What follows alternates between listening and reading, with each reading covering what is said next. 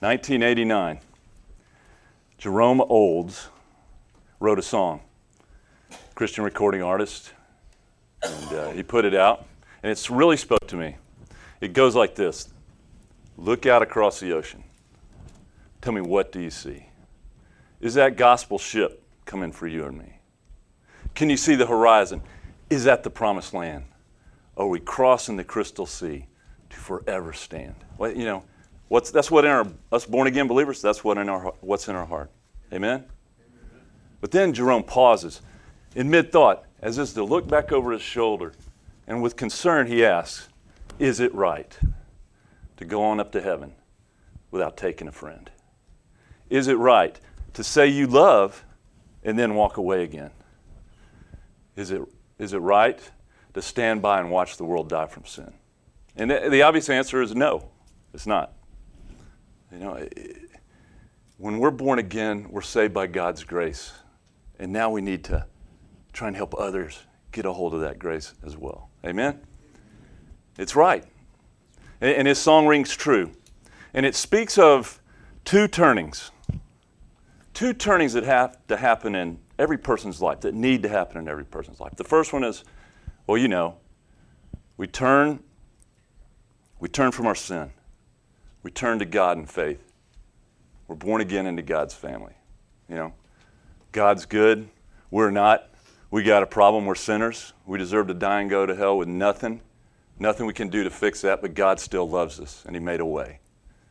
That by sending His Son, Jesus Christ, as our substitute sacrifice to pay the penalty of our sin on the cross, He died. And His blood, His body, Man, that brings forgiveness for every sin that every person committed in the history of the world, except one. And Jesus proved this by rising from the dead. And we, you know, we've got to do three things. Number one, we have to turn. We have to turn from our sin to God in belief. And we must be born again. Jesus said that to Nicodemus on that night, John chapter 3 recounts. He said, You've got to be born again. What does that mean? That means God does this miracle when I believe, where my spirit dies and Jesus comes to live within me. God writes his laws in my mind and my heart, and, and his spirit dwells in me, and I know him. We all know him. When, when God's in you, you know him, you hear his voice. And the, he speaks to us through the word. And it's an incredible thing. And, and Romans chapter 5, verse 5, we'll study this in a couple of weeks. But it says that God pours His love in our hearts. His agape love, His unconditional love. God loves us no matter what.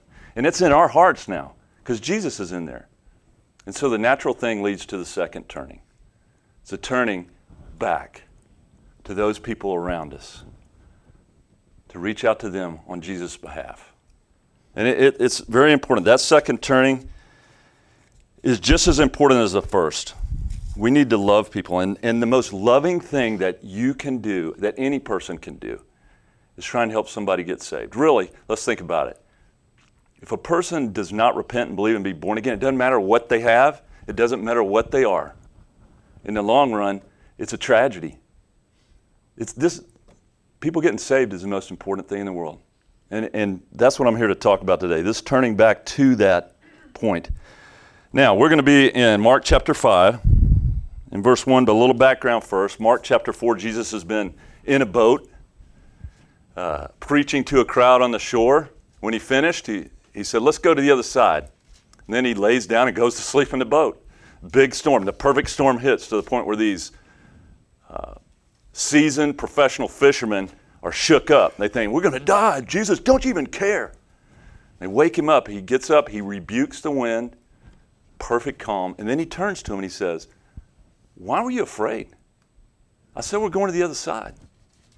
Implying they shouldn't have been. You know, and he says, Where's your faith? And in chapter, uh, in verse 41 of chapter 4, it says the disciples feared greatly at that point. And they said, Who can this be? See, that's really the issue at that point. They still don't really know exactly who Jesus is. They're going to hear very shortly from a very unexpected source exactly who he is. Amen? And so we begin reading in chapter 5, verse 1, it says, Then they came to the other side of the sea, to the country of the Gadarenes. The Gadarenes, also in the ESV, it's called the Gerasenes. The Gergesenes, they where they landed on the eastern shore there, the Sea of Galilee, was a part of an area called the Decapolis, which means 10 cities. It was established by the Greeks when they were in rule before the Romans, and it was a lot of Greek culture happening there. It was a happening place, apparently, but it was in the middle of Israel, in the part of the land that Joshua had given to the half tribe of Manasseh back in the day. Verse 2. And when he had come out, Jesus had come out of the boat, immediately there met him a man out of the tombs with an unclean spirit who had his dwelling among the tombs, and no one could bind him, not even with chains, because he had often been bound with shackles and chains. And the, and the chains had been pulled apart by him, and the shackles broken in pieces. Neither could anyone tame him. And always, night and day, he was in the mountains and in the tombs, crying out and cutting himself with stones. Matthew actually tells us this is two, this was two guys, but apparently Mark's just talking about the one with the most severest condition, the most uh, severe state of demonic oppression. But we see here just a pathetic scene of a person whose life has been destroyed by demonic oppression. And uh, Luke tells us he was naked and he was very fierce to where nobody wanted to go around there. And, and, and notice, he lived in the tombs among the dead. You know, this is Satan's goal for every person's life. Uh, John 10 tells us Satan wants to steal your life, he wants to destroy you, he wants to kill you. But, praise the Lord, 1 John 3 8 says Jesus was manifested to destroy the works of Satan. Amen? And we're going to see the, the truth of those two, these two verses unfold before us as we read on. We have an adversary, Satan. But let me tell you guys, we got an advocate, Jesus, who can totally whip our adversary. We don't need to be afraid of anything. We don't need to fear anything, guys. And so here's the deal. We see this, in verse 6, we see this tormented man making an incredibly wise decision. It says, When he saw Jesus from afar, he ran and he worshiped him. You know, just calling out the name of Jesus stops Satan right in his tracks. So that's what we need to do continuously. Run to Jesus. Worship Him, especially in times of distress and trouble, because He's there for you. Verse 7 And he cried out with a loud voice and said, What have I do- to do with you, Jesus, Son of the Most High God? Okay, remember? The disciples had asked, Who can this be? Then the demons speak, The Son of God. can you see the hair kind of go up on the back of their necks a little bit? discovering that. Uh, there, part B of that verse 7, they say, I implore you by God that you do not torment me. Hey, look, demons aren't scared of us, guys. I mean, we think they are, don't we? we? We got all these movies that act like we can whip, you know, these incredible beings, you know. As a matter of fact, I think there was a movie, Arnold Schwarzenegger versus the devil. There was actually a movie that way. And, and, and I think he won. But here's the deal not. We can't beat him. And demons are not scared of us, guys, but they're scared of Jesus because they got to do what he says. No choice. They are not afraid. They must obey him. Verse 8 Jesus said to him, Come out of the man, unclean spirit. Then he asked him, What is your name? And he answered, saying, My name is Legion, for we have many. Now, Jesus asked the man, the demons probably answered. And the reason he asked his name, probably so we could understand the severity of this guy's situation. A legion is, can be up to 6,000 men, and we don't know that's exactly how many were in him, but he had a lot of demons in him. Bad situation. Verse 10 also, he begged Jesus earnestly that he would not send them out of the country. Luke 8:31 says, Don't send us into the abyss. And the abyss, abuso in the Greek, was this bottomless pit. Revelation chapter 9, verse 11 talks about it, where a lot of demons, they're locked up there right now. They don't want to go there. Verse 11 Now a large herd of swine was feeding there near the mountain. So all the demons begged him, saying, Send us to the swine that we may enter them. Number one, what are the pigs doing there? You, you know, these are Jewish people. Pigs are illegal. You know, they're unclean. You know, might have been, you know, the back then the, the, growers of the of the unlawful crops, you know, hiding over there on the east shore. We don't know. But what we do know is, notice here in this is Jesus has total authority and power, control over demons. They must even ask his permission to do stuff, guys. Verse 13, and at once Jesus gave them permission. Then the unclean spirits went out and entered the swine. There were about 2,000. And the herd ran violently down the steep place into the sea and drowned in the sea. It makes me sad. All those poor pigs. You know, I know. They won't put up with demons being them. You know, they, they, you know, headline, deviled ham commits suicide. Forgive me for the bad joke. Please don't leave. But look, those pigs were having nothing to do with being possessed by demons. You see that? Verse 14 So those who fed the swine fled. They told it in the city and in the country, and they went out to see what it was that had happened. Verse 15 Then they came to Jesus and saw the one who had been demon possessed and had the legion. Listen to this sitting, clothed, and in his right man, mind. Man, what a, that's, this is an awesome p- picture of before and after. Life touched by Jesus. Now, this guy is not born again yet. Jesus has not died on the cross. He hasn't ri- risen from the dead, ascended to the Father, and sent the Spirit back. So he's not born again. But this guy gives us what happens here. Gives us a great picture of what happens when a person's life is touched by Jesus. Before, we're, we're untamable, out of control. Think about yourself. Man, this fits me perfect. Scary, hurting yourself, crying, tormented, controlled and manipulated by Satan in hate among the dead. After, sitting at Jesus' feet, surrounded by love among the living. Praise the Lord. Before, we were naked. We were exposed by our sin. After, what are we? We're clothed by the righteousness of Jesus Christ. Before, we're insane. I mean, think about it. Our thinking is so off base. God's given us over to a debased mind, to a carnal mindset. After, man, we're in our right minds. Our thinking is based on the truth, which has set us free. We actually have the mind of Christ. Praise the Lord. And when they saw this, the people, the pig owners, and the other people came running. It says there in the second part of verse 15, they were afraid. Why? Think about why are they afraid?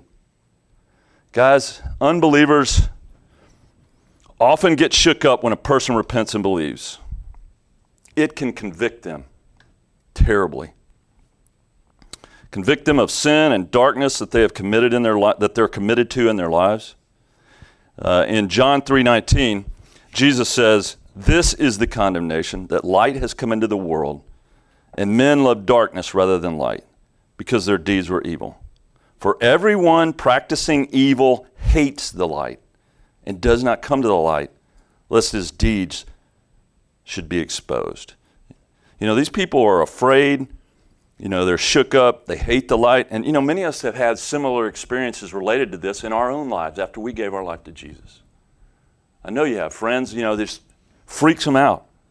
We've heard stories. We heard stories from the Jesus movement where parents actually wanted their children to go back on drugs and quit following Jesus. It's crazy. When people are committed, they have that unconditional love for sin. And maybe these pig owners, they were just kind of worried they were going to lose all their profits if Jesus stuck around. But, verse 16, those who saw it Man, they told them what, how it had happened to him who had been demon possessed and about the swine. Then they began to plead with Jesus to depart from their region. Man, they can't even see the miracle of God that's before them. They could care less this poor guy has been delivered from demons. They just want Jesus to get out of here. Leave. You ever been around a situation like that? Somebody asks you to leave before Jesus. And you know what? Jesus is a gentleman. Jesus is not going to force his will, his will that none perish and go to hell. He's not going to force that on anybody. If you ask Jesus to leave, he'll leave. That's sad. Verse 18 And when he got into the boat, he who had been demon possessed begged him that he might be with him. I would, I would think so. Jesus had done great things in his life. He had touched him and set him free. Now, all this man wanted to do was spend time with Jesus. And the question is Has Jesus touched your life? He touched mine back in 1987. I got to tell you guys, I was ecstatic. Man, the guilt was gone, the darkness was gone. Man, the light had come. Man, I was free. Uh, I, there was great joy and peace for the first time ever, great sense of purpose. I was forgiven of my sins, born again. God's love had flooded into my heart. I had a reason for living. All I wanted to do was hang out Jesus, get into His Word, worship, pray, hang out with believers. Sitting at Jesus is where we all want to be. I mean, like Mary. Remember Martha and Mary? I mean, Mary was sitting at Jesus' feet. Martha was distracted frantically with serving, and she got on her sister, and Jesus said, Hey, Martha, Mary's got the good thing. It's, it's the thing that won't be taken from her. The good part, sitting at Jesus' feet. That's what we all need. We need to sit there. And when we sit at Jesus' feet, well, we get Jesus. We get to know him. That's where life is. In him is life. However, this is wild. Jesus didn't forget it, didn't permit him. Jesus doesn't let it. Now, here's the deal. He, when the demons wanted to go in the pigs, what did he say? Yes. When the people go, hey, get out of here, Jesus, what did he say? Yes. This guy says, I just want to hang around with you, Jesus. What does he say? No. no. what gives? But Jesus said to him, Go home to your friends and tell them what things the Lord has done for you and how he's had compassion on you. Jesus sends him on mission. Ephesians 2 8 and 9 and 10. We know that. It's a big verse around here. For it is by grace you're saved through faith, and that not of yourself, it's a gift of God. Not of works, lest any should boast. For we are his workmanship, what? Created in Christ Jesus for good works, that we might walk in them. You know, you were saved by grace, and now God has works for us to do. And you know what they are? To share that grace with others, to share that love with others. That's it. That's our mission. And you know what? It is right to try and help a friend go to heaven with you. That's what we want to do. You know, we, we get born again, we just want to hang out with Jesus. Jesus says, no, go make disciples. Go be my ambassadors to the world around you. Go tell your friends and family what great things God has done for you and the compassion He has had on you. Amen? But we got that dilemma. I want to sit at Jesus' feet, but I got to go. I got to go do stuff. But Jesus solves that dilemma for us through the indwelling of His Holy Spirit. Hey, in Matthew, you know what He said in Matthew, the Great Commission, 28, verse 19 to 20. Go therefore and make disciples of all nations, baptizing them in the name of the Father, the Son, and the Holy Spirit, teaching them to observe all things that I have commanded you. And lo, I am with you always, even to the end of the age. Man, Jesus sets up that dilemma again. How are you going to be with us always when we're out there doing it? The indwelling of the Holy Spirit. See, when Jesus was here in physical body, he could only be in one place at one time. And he could only give his undivided attention to one person at one time. But when he went to heaven, sent his spirit back, now he can be everywhere all the time. And guess what? I got Jesus' undivided attention constantly, all the time. And so do you. Praise the Lord. Jesus is right there with you, doing what, man. And so, and when he's there, he, well, he tells us to go home, tell our friends about him. This is the second turning to be his witnesses to others. Verse 20 And so he who had formerly been possessed by demons departed and began to proclaim in Decapolis all that Jesus had done for him, and all marveled. The people of Decapolis heard this man tell his marvelous stories about what Jesus. But let me tell you guys something. They heard these stories and they marveled. But I want to say to you, this guy's changed life probably spoke way more than their words did to him. This was a demon possessed guy. And now, what happened to you? He was changed. Isn't that incredible? I mean, that, man, hey, they saw the marvelous difference in the way he acted. Former pro football player Sherman Smith. Well, he tells about how supposed Christians that he was around would tell him how he needed to follow Jesus, but then they acted and talked just the way he did. And in countering their hypocrisy, uh, he would say, What you do speaks so loud, I can't hear what you're saying. He would say that to him until he met Ken Hutcherson. Ken was different. Something about him. He, he, he wasn't a hypocrite. He, he believed this. He was a serious Christian. And he, he, you know, he, would, he began to watch Ken, and he thought he was a cool guy. And so, then something tragic happened. Ken was like him trying to make the team. He made the team. He was going to be a starter last preseason game with the Seahawks. Blew out his knee, career over. Sherman was blown away. He's like, oh no. And he went to talk to him, to see, and, and when he got there, he was shocked by what he saw. There was Ken smiling. He said, Don't worry about me, Sherm. Man, God just got something else for me to do. I'm, I got to be honest with you, I'm excited about what it's going to be. The first time ever Sherman wanted to hear about Jesus and he repented. He believed and he was born again into God's family. Likewise, in my life, it was the lifestyle witness of someone, got to really control myself here. I get emotional about it, who changed me and started me down that road to salvation. In 1975, Steve Bartkowski was, draft, was the number one draft pick in the NFL. And he was rookie of the year. He was living the high life. He was doing great. Then everything went south that high life started to catch up with him. He wasn't happy. Man, he started playing bad football. The press, the fans turned against him. His wife divorced him. Everything fell apart.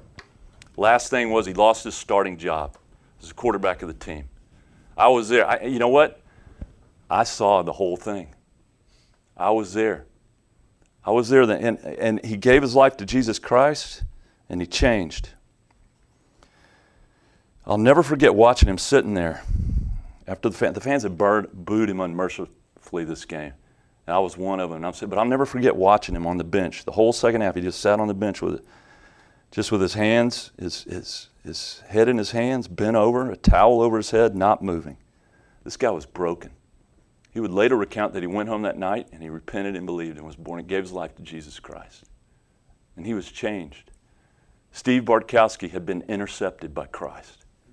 And everybody, Everybody knew he'd changed. Everybody noticed. The fans, his teammates, the media. I noticed. He got better. Man, he, he earned his starting job back. You know, within a year or so, he became all pro, which is what you get for being the best at your position. And hey, like I said, I noticed. And the way I noticed was at that time I was a teenager and I went to this local rec center all the time and played basketball. And, and, and in the off season, Steve would show up. He'd play pickup with us. And I wasn't a born again believer then, but I, I noticed him. I was around him. I, I noticed, man, he's just a chill guy. He's easygoing. He's happy. He's a nice person. You know, and Steve never said one word to me about Jesus. He didn't. I mean, he never said anything to me other than good game or I got this guy on defense. But the way he acted, man, it spoke to me in such a profound way, I will never forget it. Later, when I got when I turned to the Lord and believed, I thought back and had one of those, oh yeah, moments thinking about his life and how he influenced. He had kind of, you know, I knew there was something different, and I knew I was looking for it at some point later. You know, a friend of friend of mine called me in the same way after having made a commitment to Jesus, and he thanked me about the impact I'd had in his life. But the interesting thing is, earlier, Sylvia, when we first became friends, I had sh- tried to share something with him out of the Word one day that the Lord had said to me, and he made it very clear he wanted he didn't want to hear any of it. Matter of fact, he didn't even say it to me. He told his brother-in-law to tell me, "Tell Holloman to quit trying to convert me." And so I did. But I kept hanging around with him. I loved him, loved his family. I just tried to live for Jesus, you know. And, and I loved this guy so much. I, my heart broke. I'd pray for him a lot. And when he got saved, he called me on the phone with tears in his eyes. He said, I just want to tell you that you are the main reason I came to Jesus. And, and, and I thought, really? I never said a word to you about Jesus. And I saw the importance of your lifestyle. Lifestyle evangelism. Don't, ask, I, I, I forget, I think it might have been Augustine said, preach the word, preach the word, preach the word. And use words if you have to. But here's the deal we need to use words because people need to hear. You know, what it says in Romans, it says, How, let me, let me find it. Let me get back on track. How shall they believe, Romans 10 13, in whom they have not heard? We must tell others. And you know what? When we're born again, we want to tell others. But we become tentative at times, timid and fearful, don't we? Ever felt that kind of nervousness? Oh, I don't know if I want to. Ap- even apathetic. We can become apathetic. Why? Well, I, there's lots of reasons. I'm going to share about five reasons this morning that are big ones and talk about them a little bit. And then we're going to talk about stuff that helps. All right? Because, man, that's what this morning's all about the second turn, making that turn and being effective in it. First hindrance is self. That's the next slide, Tiffany. Yeah, there it is. Self. Self is our problem, guys. You know, the Greek word for witness is the word martus, from which we get our word martyr, which means to testify to something through his, or a person to testify something through his or her death, dying to self. In, chapter, in Luke chapter 9, verse 23 through 25, Jesus said, If anyone desires to come after me, let him deny himself, take up his cross daily, and follow me. For whoever desires to save his life will lose it. But whoever loses his life for my sake will save it. For what profit is it if a man gains the whole world and is himself destroyed or lost? We can be hindered from sharing the gospel because we haven't taken this initial basic step in our relationship with Jesus. If you want to follow Jesus, you got to deny yourself. Notice it doesn't say deny yourself something. Hey, I can do that. It says deny yourself. That's the whole package. You put self to death daily. And follow Jesus where he leads you. You know, self is my problem. That's it. My self focus. Many say they're following Jesus, but they're utterly self focused. We can have a self addiction, can't we? We worship self. When we wake up in the morning, we think, hey, I wonder what everybody's thinking about me. Many want the benefits of Jesus without dying to self, without the cross. They want to continue living life no differently from the world while benefiting from that Jesus fire insurance, you know, hell fire insurance. It's funny, but it's not, you know? They embrace the blessings of the cross but refuse to repent, deny self, die to self. And Paul, hear these words in Philippians 3 18 and 19 with tears on his cheeks, he says. He says he's weeping, says of these people who are supposed to be Christians, but in fact, they calls them enemies of the cross. Wow. He says, whose end is destruction, whose God is their belly, and whose glory is in their shame, who set their mind on earthly things. Here's the deal this morning. We need to make sure, you need to make sure, it's not you.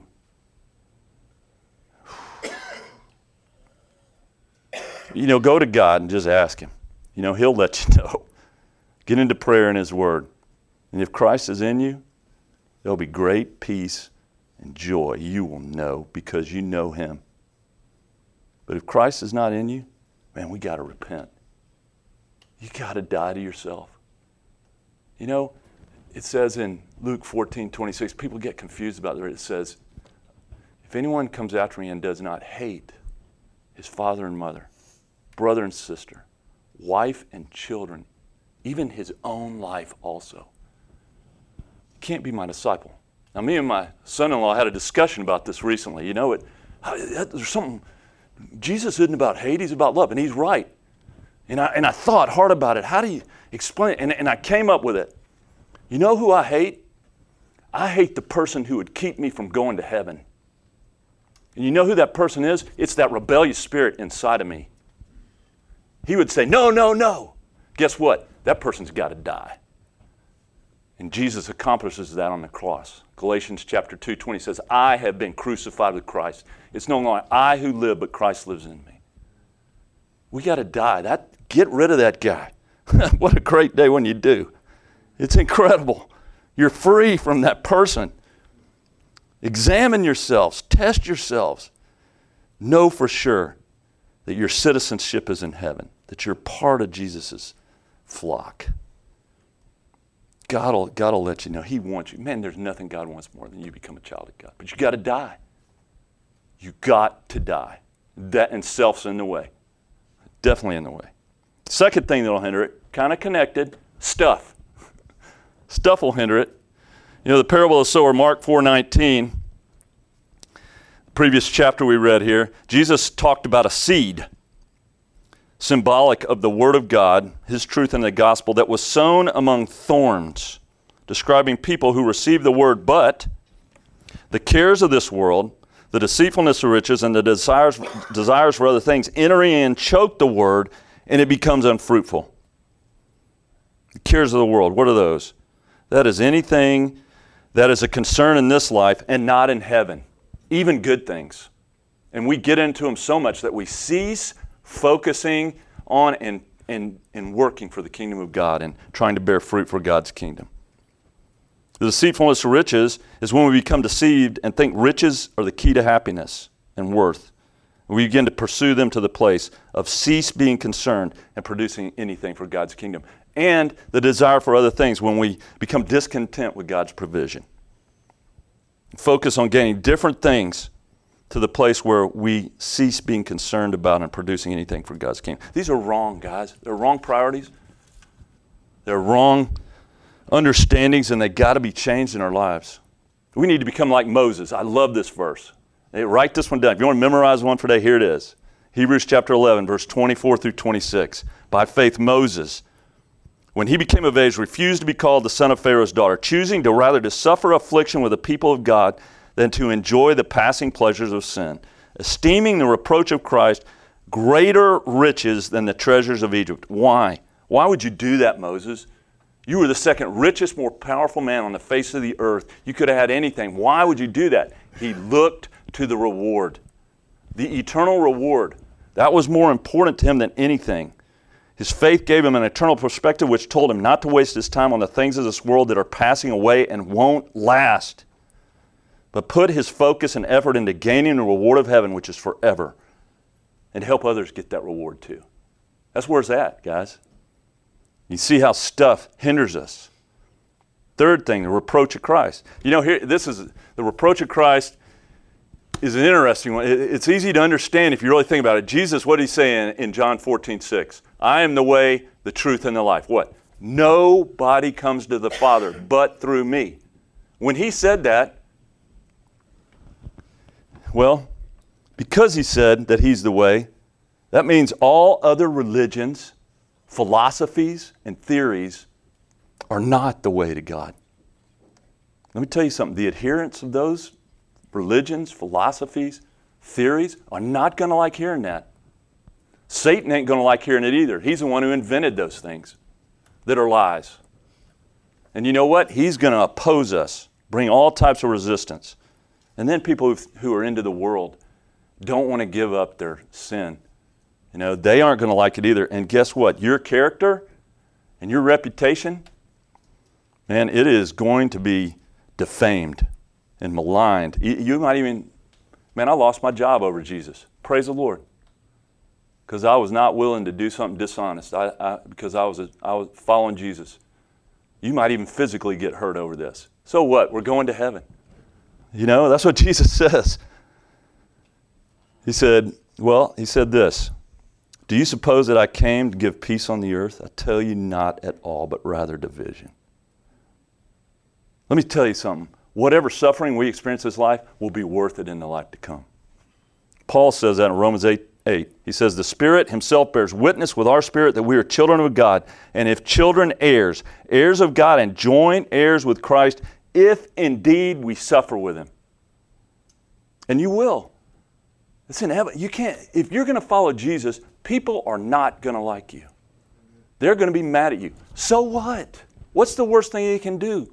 Kill you. Then you get to go to heaven. Praise the Lord. Which leads us to the fear of men.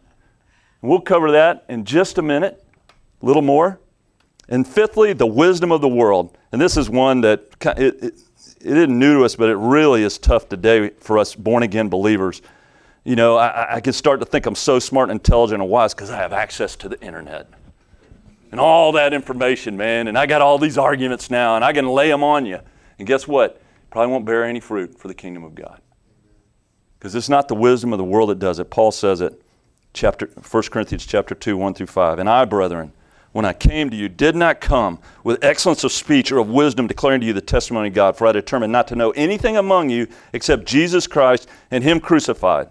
And I was with you in weakness, in fear, in much trembling. And my speech and my preaching were not with persuasive words of human wisdom, but in the demonstration of the Spirit and power, that your faith should not be in the wisdom of men, but in the power of God. Hey, can I just say to you, Keep it simple. Just focus on the fact that the blood of Jesus Christ is our only hope. And Jesus proved it by rising from the dead. Let me tell you something Buddha's dead. Confucius, he's dead. So is Muhammad, Charles T. Russell, Joseph Smith, Charles Darwin. They're all dead. Let me tell you something right now Jesus is alive. For that reason, what we believe is the truth. That's all you have to give people. Say, give me a reason to doubt that. Because I don't want to believe it is not true. But you know what? Nobody's been able. Nobody's been able to say, to prove it wrong. Matter of fact, they ignore it. That's the most immoral thing in the world, is the resurrection of Jesus Christ. well, there have been some who've tried, atheists. You know, you can read the books. The Empty Tomb, Who Moved the Stone, Frank Morison, man, the lawyer, atheist lawyer. I'm going to give reasonable doubt. First line of the book, the book that would never be written. Josh McDowell, evidence that demands a verdict. Atheist college student going to come up with reasonable doubt. He's a Christian, a youth leader now. Who, who's the latest? What's the guy's name? The Case for Christ. Hey, man, he was going to deprogram his wife. He was a big, you know, research or, you know, investigative reporter going to deprogram his wife. Sat in his basement. You guys can see it in his movie. Sat in his basement with all the evidence, look around, and he said, Okay, God, you win. We got the empirical evidence. Nobody else does. Jesus is alive, guys. Keep it simple. Don't worry about all them foolish arguments. You know, okay, we got hindrances, and this is an exhaustive list, but we also got things that help us. Helps. Not, again, not an exhaustive list. I want to hit just on some things. We're going to hit the first two real quick, Tiff prayer and faith. Those are just the cornerstones, guys. Pray always, trust God to do what, he, what you ask Him to do. He will. And number three, fear God, not men. Don't fear men. Like I said, all they can do is kill you, and then you go to heaven. It really comes down to whose approval is more important to you, God or men. And yeah, I'm just, I challenge you guys, sell it right now. God's it. His opinion's the only thing. I don't care what anybody else thinks. Now, I want to make sure I'm right on with God but settle it in your mind. When we lose the fear of men, it can be so freeing to us. Let me tell you something. My friend Rick, he's a great brother in Christ. I hope you all meet him someday. This guy's an evangelist, buddy. He's, he goes when churches go door to door. All he still does that. He went to a house. And the old guy let him in one time. When he found out what he wanted to talk about, the old guy quickly cussed him out and told him to leave. So Rick left and went to the next house, headed on down the street. When he got through it around the block, this young guy comes running up to him and he, and he introduced himself as the son of that guy who had just cussed him out and apologized. He said, I was in the other room when he was cussing you out. He said, I'm sorry. He said, You know what? But then he came in the room where I was after and he kept ranting. He looked at me, he goes, These area, they think they can just come in trying to, you know, who do they think they're trying to tell me, you know, I'm a sinner and I, I need Jesus or I'm going to hell? He goes, That's crazy. He goes, You're a Christian? You never do that. Why? And in that moment, his son, man, the Lord, Lord was I mean, the Holy Spirit was speaking to him through the man. He said, Because I'm afraid of people like you. And he decided in a moment, never again. He still sees Rick. He, he's known him for years, and he, he tells Rick, That was the turning point in my life when I got rid of the fear of men. It doesn't matter. Fear God, guys. God hasn't given us a spirit of fear. It says that in 2 Timothy. He's given a, a and if you're afraid, then that's not God's spirit. God's spirit empowers us. He, he empowers us and He focuses us on loving Him and others, and He enables us to have proper and uh, correct thinking. Just, you know, faith is the opposite of fear, of fear. Trust God. Let me say that again. Trust God. Just trust Him. He's trustworthy. Matter of fact, trusting God is the requirement to please Him. Doesn't it say that? Hebrews 11 6. Without faith, what? It's impossible to please Him. So, what are you fearful about? I'd say this are fearful times. You know, I know people got fear going on right now. I do. Give it to Jesus. He wants, he wants you to give it. He wants you to ask. He expects us to trust Him with it. Next thing that helps us rely on the Holy Spirit. This is the biggie. Acts chapter 1, Jesus had gathered his disciples. He's about to ascend to heaven to return to the Father. He instructs them to wait in Jerusalem for the promise of the Father, the Holy Spirit. And the disciples are curious and ask, Is this when you'll restore the kingdom and take over as King Messiah? And Jesus tells them not to concern themselves with that because only the Father knows when that will happen. And in verse 8 of Acts chapter 1, Jesus says, But you shall receive power when the Holy Spirit has come upon you, and you shall be witnesses to me in Jerusalem, in all Judea and Samaria, and to the end of the earth. Jesus gives, us, gives us his spirit and power, not so we can just use it selfishly. You know, although, it, man, we get personal blessings out of it, don't we? We come together and the Lord moves, and it's just such a blessing. But you know, Jesus gives us his spirit and power so we can be his witnesses to the world because he knew it was such a tough job. I mean, think of the guys he picked. It's a bunch of fishermen. I mean, You know, I like what Gil Irwin says. He used to think he'd go by churches and he'd say the whole the Church of the Holy Apostolic. He'd go, wow. He said until he started learning about the apostles, and then he'd go by and go, I'm sorry. You know, well we're the same guys. We're a motley crew, aren't we? We need His power. And you know what? Witness is not so much of an activity as it is who we are. You, we're not witnessing, we are witnesses to the Lord. When you, when you get born again, God's Spirit is in you, and you get spiritual, where you can see now what God's doing. And you see Him, you're a witness to what He's doing, therefore, you become His witness. And here's all you do to be a witness, all you do, just tell people what you see. tell them what you see God doing in your life, eh, eh, what He's doing around you in people's lives. Just be a witness to it. You know, because the Spirit, He's with us before we get saved. Then, when we get saved, He comes in us. But here in this verse, it tells us that there is a point where He comes upon us and empowers us to be His witnesses. The Holy Spirit came upon me at my baptism. I didn't even know what that was. The church didn't even talk about stuff like that. But God knew I needed it because He knew somebody who was going to show up that I needed to be ready for. My cousin Mark. Mark was six months older than me, and I loved him. We loved each other. We were close. Mark had an older brother, so he, he, he knew a lot more than I did, and he introduced me. He was my guide into sin in my teen, teenage years. And man, I was glad to go. Man, and, and, and, and, we, and he was very important to me. I looked up to him, tried to be cool around him. It was real important what he thought about me. When I gave my life to Jesus Christ, I knew, man, in the back of my mind, I knew I was dying to my relationship with Mark and the lifestyle he represented. And then there he was at my baptism. I didn't even know that somebody else invited him. And he walks up to me and he goes, What's going on, man? What are you doing here? and I was kind of like, uh, uh, uh. But then, guys, the Holy Spirit, I don't, I look back and I know what it was. The Holy Spirit just came upon me, man. I just got, you know, you talk about spiritual goods, I got them. And I said, Listen, bro, I've turned, I'm, I'm done with that life. I, I've repented of that. Man, I'm, I'm, I've been born again. I'm going to heaven. Man, and I said it with joy, with enthusiasm, with boldness, man.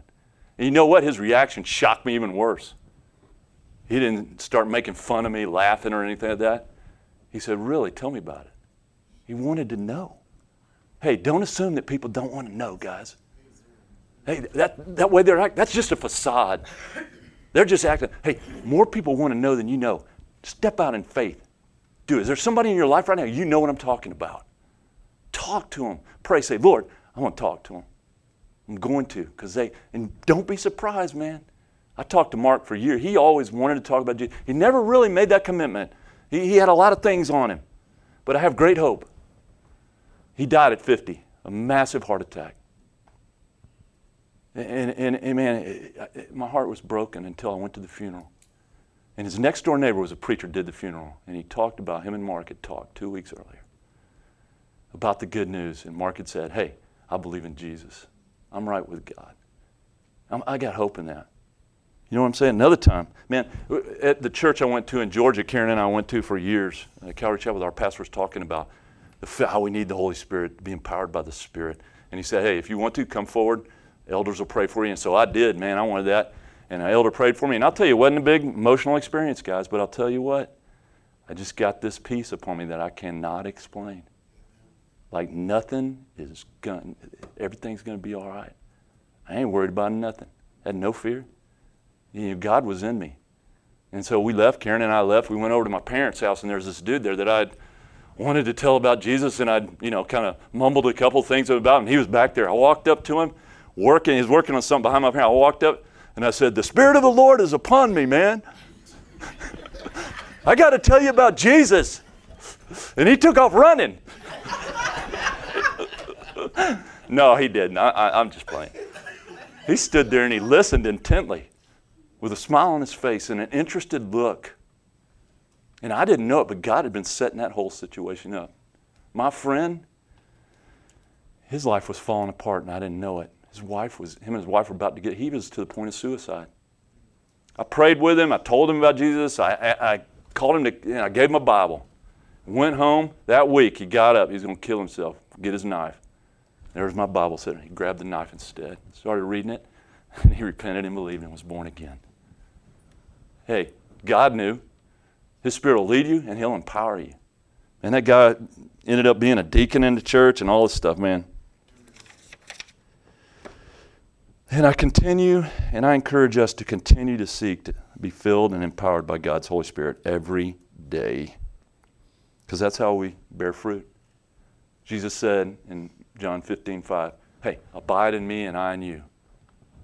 You know, I'm the vine, you're the branches. He who abides in me and I in him bears much fruit. For without me, you can do nothing. We might try, but we'll do nothing. We need to continuously well, we need to abide in Christ. We need to remain. That's what a friend of mine told me that. A lot of you guys heard this story, my friend. Steve, you got to abide in Christ. What is that? You got to live your life like Jesus is walking with you every step of the way because you know what? He is. And we got to walk in that awareness of His presence. The last one, this is the big one, guys. Help number six love.